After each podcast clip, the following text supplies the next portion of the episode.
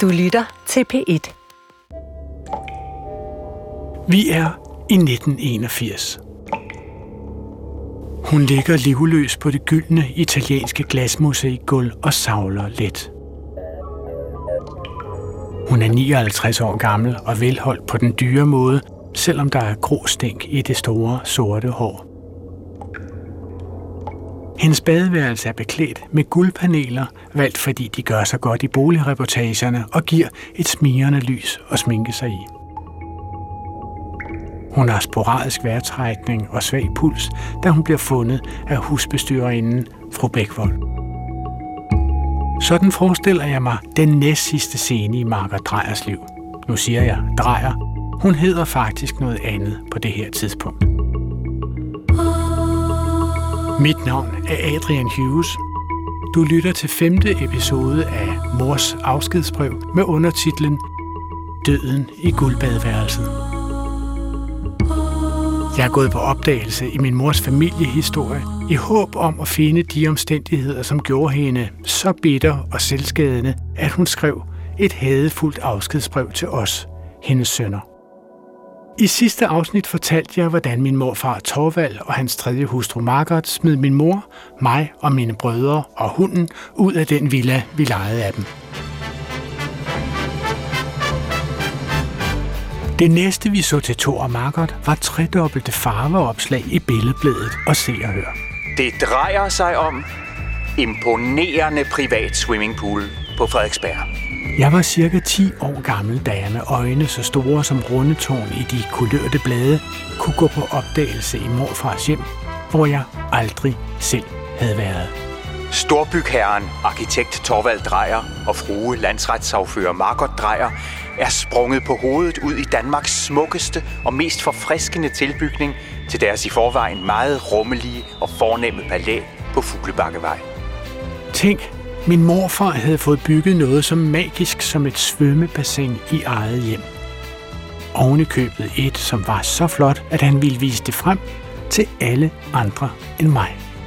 Indirekte lys fra loftets hundreder af pærer giver en smuk virkning sammen med bassinets undervandslys. Min mors adopterede mindre søstre Susan og Lotte var kun få år ældre end mig, og jeg kunne huske dem fra dengang de stadig kom på besøg hos os. Børnene springer på hovedet i det store bassin, mens ægteparet ser til i motionshjørnet, hvor træningscykel og boksebold er rekvisitter, arkitekten ofte benytter. Fotografen fra billedbladet må have bedt dem om at kaste sig i pølen samtidig som sæler i cirkus. Den dekorative barvogn i forgrunden har indbygget køleskab. Italiensk marmor på gulve og i bassinet er med til at gøre svømmehallen til et af arkitektens mesterværker.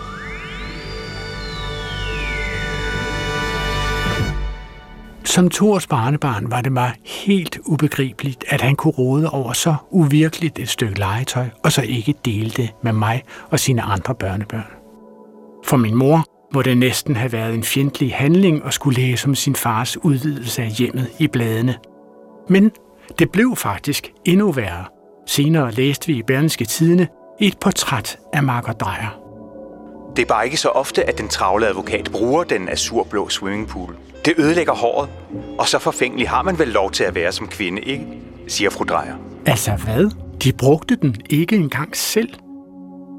I forrige afsnit af serien her mødte min mors lille søster Lotte. Det var hende, som Torvalds hustru Margot havde forbudt at se min mor, og som jeg derfor heller ikke har talt med i mere end 50 år. Ah, men det var da skønt. Jeg, jeg brugte den hver dag selv. For den 10-årige Adrian, jeg stadigvæk har i mig, er det en trøst, at den magiske svømmepøl i det mindste blev brugt. Altså, hvis det havde stået til mig, så havde jeg inviteret hele klassen med derhjem, og, men det måtte jeg jo selvfølgelig ikke. Så. Øh, hvordan ville det have været, hvis jeg var kommet der som barnebarn på Fuglebakkevej, tror du? Hvis vi havde været alene, dig og mig, så havde vi haft en fest.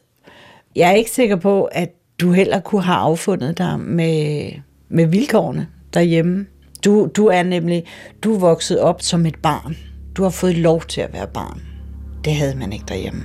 Jeg var 10 år gammel, da vi blev smidt ud af min morfars villa, og fra dag af husker jeg ikke at have været sammen med ham. Min mor skrev i sine erindringer om dengang, vi endnu så ham ved helt uomgængelige mærkedage. Min mindste søn stillede sig ved en konfirmation op foran ham og spurgte, er du en morfar? Jeg krummede til. Torvald gad slet ikke beskæftige sig med sine børnebørn overhovedet, og så dem så lidt som muligt. Det må have smertet min mor at se sin far fravælge sine børnebørn så konsekvent. Især fordi vi fik meldinger om, at andre børn var velkomne. Torvald og Margaret havde jo en fælles ven, Arne Stær Johansen. Han var jo også Margarets elsker, og hans to sønner kom der fast. Her den ene. Jamen, jeg tænker også, at jeg vil, jeg vil gerne have mødt jer alle sammen. Jørgen Stær Johansen. Altså, det er lidt kedeligt, at det er sådan, som om vi blev holdt lidt ude, ikke? Det er ikke så meget Torvald. Jeg tror mere, det var Margaret, der ikke sådan ville have, have nogen for tæt på. Hvordan kan det være? Ja, det tør jeg ikke sige. Da jeg var 14, overtog jeg familiens smalfilm, og lige siden har jeg haft en fantasi om at opsøge morfar og vinde hans hjerte ved at vise ham de her flimrende minder fra, hvad der ligner en lykkelig fortid. Jeg fik det aldrig gjort. Men i forbindelse med serien her er det gået op for mig, at en lignende scene faktisk har udspillet sig, bare uden mig i hovedrollen. En dag tænkte jeg, jeg har sgu da også en mormor og en morfar. Vi boede på Frederiksberg, og jeg cyklede fra Frederiksberg til Ingrid Jespersens skole på Østerbro. Op ad Fugleparkvej, hvor de boede. På vej hjem gik jeg simpelthen ind til dem og ringede på, fordi nu ville jeg besøge min mormor. Det her er min storebror Michael, og jeg anede ikke, at den her scene havde fundet sted. Og så øh, kom der en tjenestepige ud og spurgte, hvad vil du? Øh, jeg vil gerne besøge min mormor, sagde jeg så. Det kan du da ikke. Jamen, er hun ikke hjemme? Jo, men kan jeg så ikke komme ind? Nej, hun vil ikke se dig. Og så kørte jeg derfra igen. Og tænkte, øv, hvorfor kunne jeg ikke det? Og nu bliver jeg nødt til at bære over med mig et øjeblik. Fordi min morfars hjem var et fortryllet, utilgængeligt sted, er den 10-årige Adrian i mig nødt til at gribe chancen for at komme med til fest hos min morfar Thor og hans hustru Margot. Kvinden, I skal høre nu, blev i Billedbladets reportage præsenteret som fru advokat Jens Jordan, men altså, hun hedder Gulli. Der kom en stuepige og tog din øh, frakke. Du kom ind, og du fik serveret dine drinks omkring svømmepølen. Og så blev man jo sat til et meget, meget fint veldækket bord med meget, meget fine service og meget, meget fine glas og meget, meget lækker mad og meget, meget fine øh, vine fine servitriser, der for rundt og opvartede i sidste ende. Og når man så på et eller andet tidspunkt skulle øh, lige afsides, så kommer man jo ud i et badeværelse med guldvandhaner og guld det ene og guld det andet, og jeg var jo fuldstændig. altså. Jeg var, hvad skal vi sige, imponeret? Nej, øh, lidt, lidt afsky. Det var for meget, ikke også? Som Gurli Jordan forklarer det her, falder meget på plads for mig. Jeg og Tors øvrige børnebørn var simpelthen ikke relevante gæster i den branding-facilitet, som var min morfars hjem. Han og Margaret havde etableret et selskabeligt omdrejningspunkt for overklassens netværksaktiviteter og havde placeret sig selv midt i æderkoppespindet. Det var jo forretningsmiddag. Altså, vi, vi var jo ikke deres venner, vel? Vi var, vi var forretningsforbindelser. Jeg havde ikke indtryk af, at de havde nogen særlige venner på den måde. Jo mere jeg taler med min moster Lotte, jo gladere bliver jeg for, at jeg op gennem 70'erne havde så lidt med Thor og Margaret at gøre. Da jeg var 12, havde hun fundet ud af, at jeg røg. Hvor vi havde haft et, et sindssygt stort øh, skænderi, som endte ud i, at hun ikke talte til mig i flere dage. Øh. Var du decideret bange for Margaret? Øh, nej, jeg var ikke bange for hende. Øh, jeg synes, hun var et forfærdeligt menneske. Hun var utrolig udspekuleret og manipulerende. Hun fik altid tilsidesat mig. Øh, hendes hænder sad også meget nemt, meget let. Altså, siger du til mig, at, at hun har givet dig lussinger? Ja, dem har hun givet mig en hel del af. Jeg har ovenikøbet væltet ind i trappen af samme årsag. Hun har stået på vagt, da jeg engang havde været i byen, og skulle være hjemme kl. 10, fordi der skulle min far have natmad, og den skulle jeg så servere for ham. Og jeg stod og talte med en, en af mine venner uden for øh, havelågen, og hun stod på trappen og ventede på, at jeg kom ind, og jeg kom ind to minutter over 10. Og der fik jeg også en syngende lussing, så hun var ikke bleg for at, at lange dem ud. Hvor bizart min morfars familieliv udvikler sig herefter, har jeg først fundet ud af i researchen til serien her. Udover Torvald og Stæren får Margaret en ny mand i sit liv, en tredje, da det her sker. Regeringen fortsætter. Derimod er det ikke nødvendigt, at statsministeren fortsætter. Jeg har længe ønsket at trække mig tilbage, og jeg vil benytte en gunstig lejlighed til at gøre det.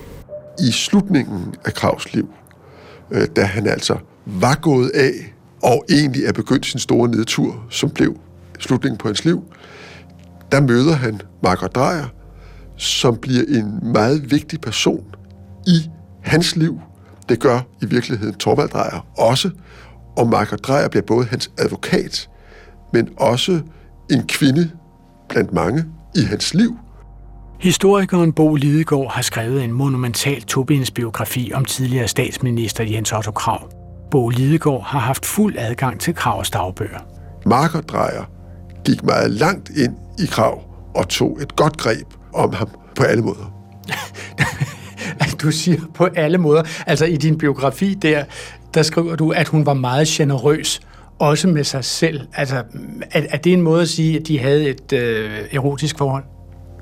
Øh, jeg ved jo ikke præcis, hvad der er foregået, øh, men hun var ikke nøjeregnende, det kan jeg se. Og, øh, og der er ingen tvivl om for mig, at, at, at de havde et forhold til hinanden i alle betydninger af ordet. Hvem blev ikke kæreste med Jens Otto? Lise Nørgaard var meget gode venner med skuespilleren Helle Virkner, som var gift med Jens Otto Krav.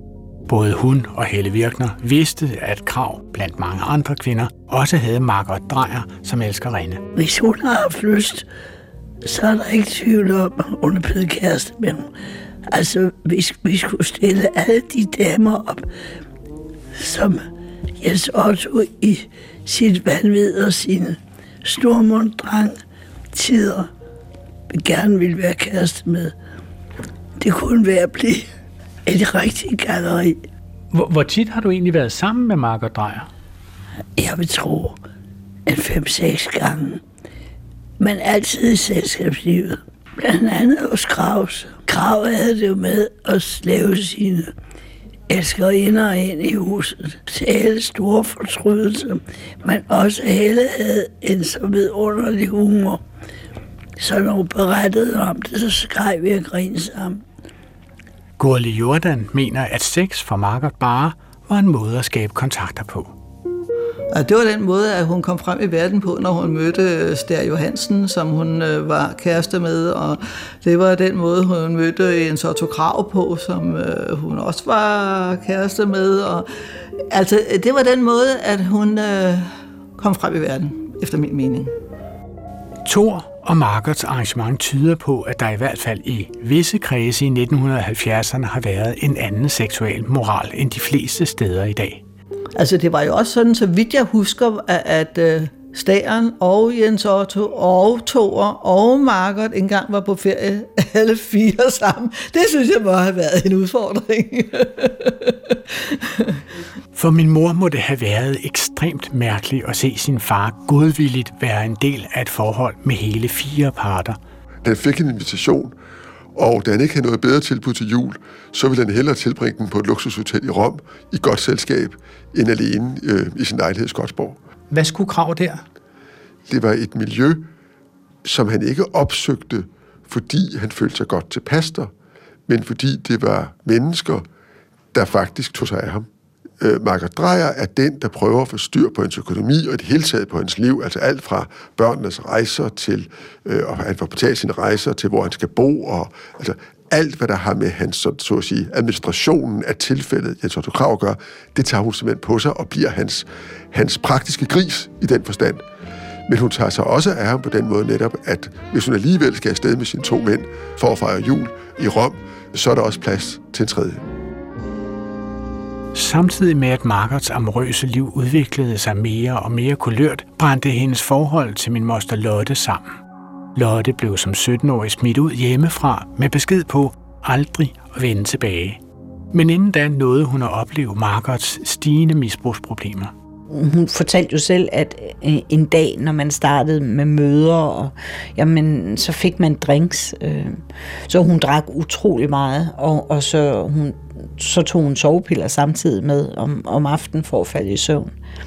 Og det var ikke altid en god kombination. Øh, nogle gange, når min far spiste natmad klokken 10 om aftenen, så kom hun ind og havde en drink med og havde taget sovepiller, og så var det ikke altid, hun lige nåede at, at komme ind i seng, og så måtte jeg jo hjælpe hende derind.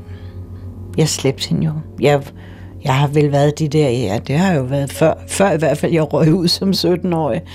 Øh, så jeg har jo ikke været, været Guds største barn og stærkeste barn. Øh. Men det lykkedes da. De havde jo heldigvis øh, tilstødende soveværelser med en dør imellem. Gang på gang undrer jeg mig over, hvordan nøjagtigt det samme sker for forskellige karakterer i den her familiesaga. Når Lotte slæber Margot i seng, så lyder det for mig som et ekko af min mors slid med sin stemmer, champagnepigen Inge. Desværre var det tit mig, som fik besked på at lægge hende i seng, når hun faldt om på gulvet i sin narkotikarus. Det var ikke et rart syn. Men Torvald ville ikke have noget med det at gøre. Han gik sin vej og lod mig bakse med hende i den halvt bevidstløse, lallende tilstand. Og dømme efter morfar Torvalds forhistorie, så har næppe været en hjælp for Margot, da hun begyndte at miste fodfæstet. Her som huskede af Gurli Jordan. Jeg ved ikke, om hun følte, hun var ved at blive gammel. Øh, og om hun ikke følte, at øh, livet var lige så spændende, som det havde været. Om hun bare øh, dulmede det lidt for meget med ekstra gin tonic, eller hvad det nu var, hun øh, forlystede sig med. Året 1978 blev meget skidt for Margot. Hendes første elsker Steren blev stemt ud som borgmester på Frederiksberg i foråret, og i sommeren 78 døde hendes anden elsker Jens Otto Krav meget pludseligt som kun 63-årig. Det kan have påvirket Margot mere, end man skulle tro. Krav var en mand i hendes liv. Øh, jeg tør ikke udtale mig om, om han var manden, men jeg er ikke i tvivl om, at hun blev optaget af Krav og glad for Krav. Jeg havde ikke indtryk af, at hun øh, havde det specielt godt i de sidste år. Har du noget kendskab til, hvordan Margot Drejer havde det de sidste 3 til otte måneder af sit liv? Nej, men jeg tror ikke, Margaret havde det særlig godt, hverken i de sidste otte måneder eller de sidste øh, par år af sit liv. Det sidste endegyldige brud mellem min morfar og hans døtre var mindre personligt end min mors bedre afskedsbrev til mine brødre og mig. Morfars farvel og tak handlede trods alt kun om penge. Kort før hans død etablerede han og Margot den fond, som nu bærer deres navne. Jeg tror ikke på, at den fond blev skabt af altruistiske grunde.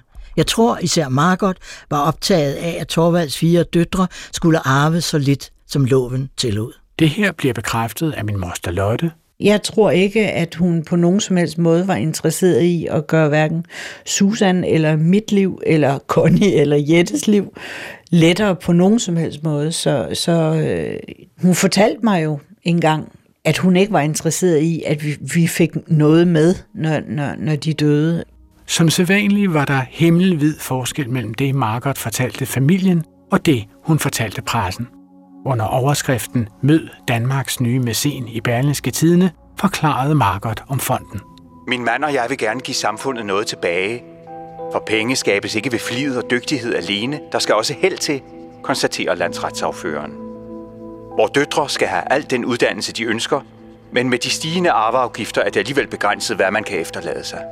Når jeg når hertil i historien, ser jeg en morfar, som har slået hånden af sine fire døtre og deres børn, og den formue, han har brugt hele sit liv på at opbygge, har han kanaliseret uden om børnene til en fond. Man kan spørge sig selv, hvad der egentlig skete med Torvald i al den tid. Han synes mere og mere betydningsløs, og lod Margot overtage styret mere og mere. Ja. Øh, her tænker jeg, Gita, at vi skal i et mere spekulativt mode. Ja. Fordi morfar er så central en gåde i historien her, kunne jeg ikke lade være med at diskutere ham med Gita Nørby, mens hun indlæste min mors erindringer til serien her. Øh, altså, nu kender han, så vidt jeg kender ham gennem den her så er han øhm, syg. Øh, for, jamen, for, forstår du, for han er nemlig total. Altså, det er en, en uh, psykopati at være total blottet for empati. Ja, okay. Han ejer jo ikke empati for nogen. Jamen, uh, lad, os, Og det er en sygdom. Det er en psykopatisk sygdom. lad mig prøve at høre, hvordan det lyder i min mors øh, skriv. Ja. Værsgo. Det var nok her omkring, at jeg begyndte at se den triste realitet i øjnene, at Torvald dybt i sit inderste var ligeglad med mig, mine tre mindre søstre, med sine venner, med alle. Måske undtaget Stæren og Margot. Morfar Torvald havde længe døjet med følgerne af mavekræft. Den bredte sig mod slutningen af 1979 og medførte, at han måtte passes døgnet rundt af hjemmesygeplejersker i stueetagen på Fuglebakkevej. Stæren fortalte pressen, at han for at støtte Margot i den svære tid flyttede ind sammen med Thor og Margot i palæet. Sådan her forklarer Stærens søn Jørgen bofællesskabet. Jeg tænkte, at det var da et praktisk arrangement. Det var det, så kan alle passe på hinanden jo. Tror du ikke, at der var nogen ude i samfundet, om jeg så må sige, som har hævet lidt på øjenbrynene af det? Altså, at stæren flyttede ind på Fuglebakvej, før den forrige øh, mand var død? Jo, det kan godt være, at der er nogen, der har lyst til et øjenbryn der, men altså, det tror jeg, de så stort på. Til sidst blev morfar indlagt på Frederiksberg Hospital. Hans døtre fik det ikke at vide fra Margot. Husbestyrerinden fru Bækvold fortalte dem det mod Margots vilje. Min mor erindrede det sådan her. Jeg besøgte ham en enkelt gang, men det var ikke nogen succes. Han virkede ensom og meget forbitret over den måde, Margot havde behandlet ham på. Han var blevet så alene, at det sved langt ned i sjælen at se ham sådan. Jeg var der næppe længere end et kvarter. Jeg har altid opfattet min mors beskrivelse af det her som lidt overdramatiseret, men min moster Lotte oplevede nøjagtigt det samme. Han blev chokeret over at se mig, og bad mig faktisk om ikke at komme igen. Og jeg var utrolig ked af det, for jeg havde jo ikke set ham i nogle år, øh, siden jeg var 17. Og det gjorde meget, meget, meget ondt.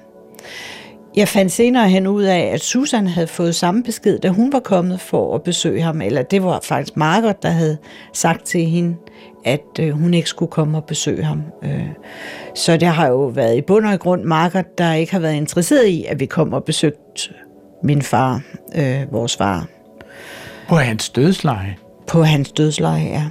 Øh, det er faktisk sidste gang, jeg ser min far. Jeg, fik, øh, jeg, blev ikke, jeg kom ikke engang med til begravelsen, fordi det fortalte hun mig først to dage efter, han var blevet begravet, at han var død på min fødselsdag, da jeg blev 21 år. Og det har gjort forfærdeligt ondt. Jeg har aldrig tilgivet hende det, og kommer aldrig til det.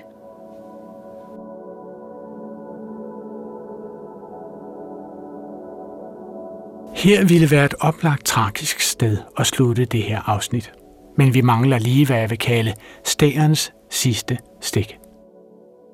Hun ringede jo ikke så længe efter og fortalte, at nu var hun blevet gift med stæren. Så sagde jeg, jamen godt for dig, og held og lykke. Og så tror jeg nok, jeg sagde farvel og lagde røret på. Øh, og det var absolut sidste gang, jeg nogensinde talte med hende. Jeg talte aldrig hverken med hende eller stæren siden. Ja, Margot Drejer giftede sig med Arne Stær Johansen knap 8 måneder efter Torvald Drejers død. De giftede sig uden ægtepagt om særeje, så hvis Margot døde før Stæren, så ville han arve hele hendes arvelod efter morfar Torvald. Og det gjorde hun. Døde altså. Tre måneder efter Margots bryllup med Stæren, fandt hendes husbestyrerinde Margot, nu med efternavnet Stær Johansen, liggende livløs i guldbadeværelset på første sal i villaen på Fuglebakkevej. Stæren forklarede kort efter billedbladet, at han havde været væk, da Margot blev fundet. Vi var lige kommet hjem fra en ferie i Østen, og Margot var i strålende humør. Jeg besluttede mig for at tage nogle dage over på Silkeborg Kurbad for at tabe nogle kilo. Margot havde fået en rigtig generalinfluenza. Hendes middel mod det var at gå tidligt i seng med en gin og en sovepille. Det sidste, hun sagde til mig, inden hun gik i seng søndag aften, og jeg tog tilbage til Silkeborg Kurbad, var, nu glæder jeg mig til at se dig om en uge, når du har tabt 4 kilo mere. Stæren gav sit interview til Billedbladet siddende i havestuen med svømmepølen i baggrunden i den villa, han havde arvet. Artiklen udkom en uge efter Markers død. De første tre uger lå hun i respirator, indtil man opdagede, at hjernen ikke længere fungerede. Der måtte jeg sige til mig selv, at det måske var bedst, hvis hun ikke overlevede, for det ville være forfærdeligt at se sin kone ende på sindssyge hospital. Så nu sad Arne Stær Johansen alene i palævillagen på Fuglebakkevej og havde gennem sit ægteskab arvet hele Markers del af Torvald Drejers formue. Min mor, som hed Jette, har beskrevet scenen med sin fars død for mig. Som barn var hun glad for navnet Henriette, og ifølge min mor spurgte min morfar afkræftet, hvorfor har du klippet flætningerne af, Henriette? Hvis det passer, så har Thor på sit dødsleje genkendt sin datter som den, hun var som 14-årig. Det hele ligner lidt for meget dødsscenen fra Citizen Kane, og kan meget nemt have været ønsketænkning fra min mors side. I sine rendringer skrev hun senere. For min del vil jeg begræde den far, jeg havde fra mit første til mit 14. leveår. Resten af mit liv kendte jeg ham dårligt. Eller slet ikke.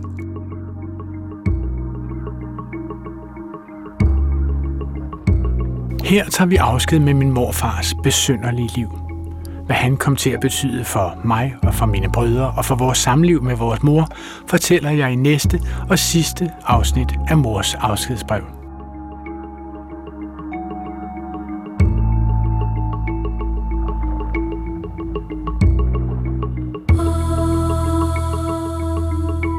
Du har lyttet til episode 5, Døden i guldbadeværelset, tilrettelæggelse Adrian Hughes, lyddesigner og dramaturgisk konsulent Kim G. Hansen, redaktør Torben Brandt.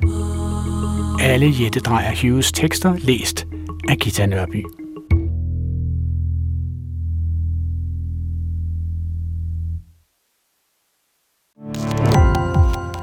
Gå på opdagelse i alle DR's podcast og radioprogrammer. I appen DR Lyd.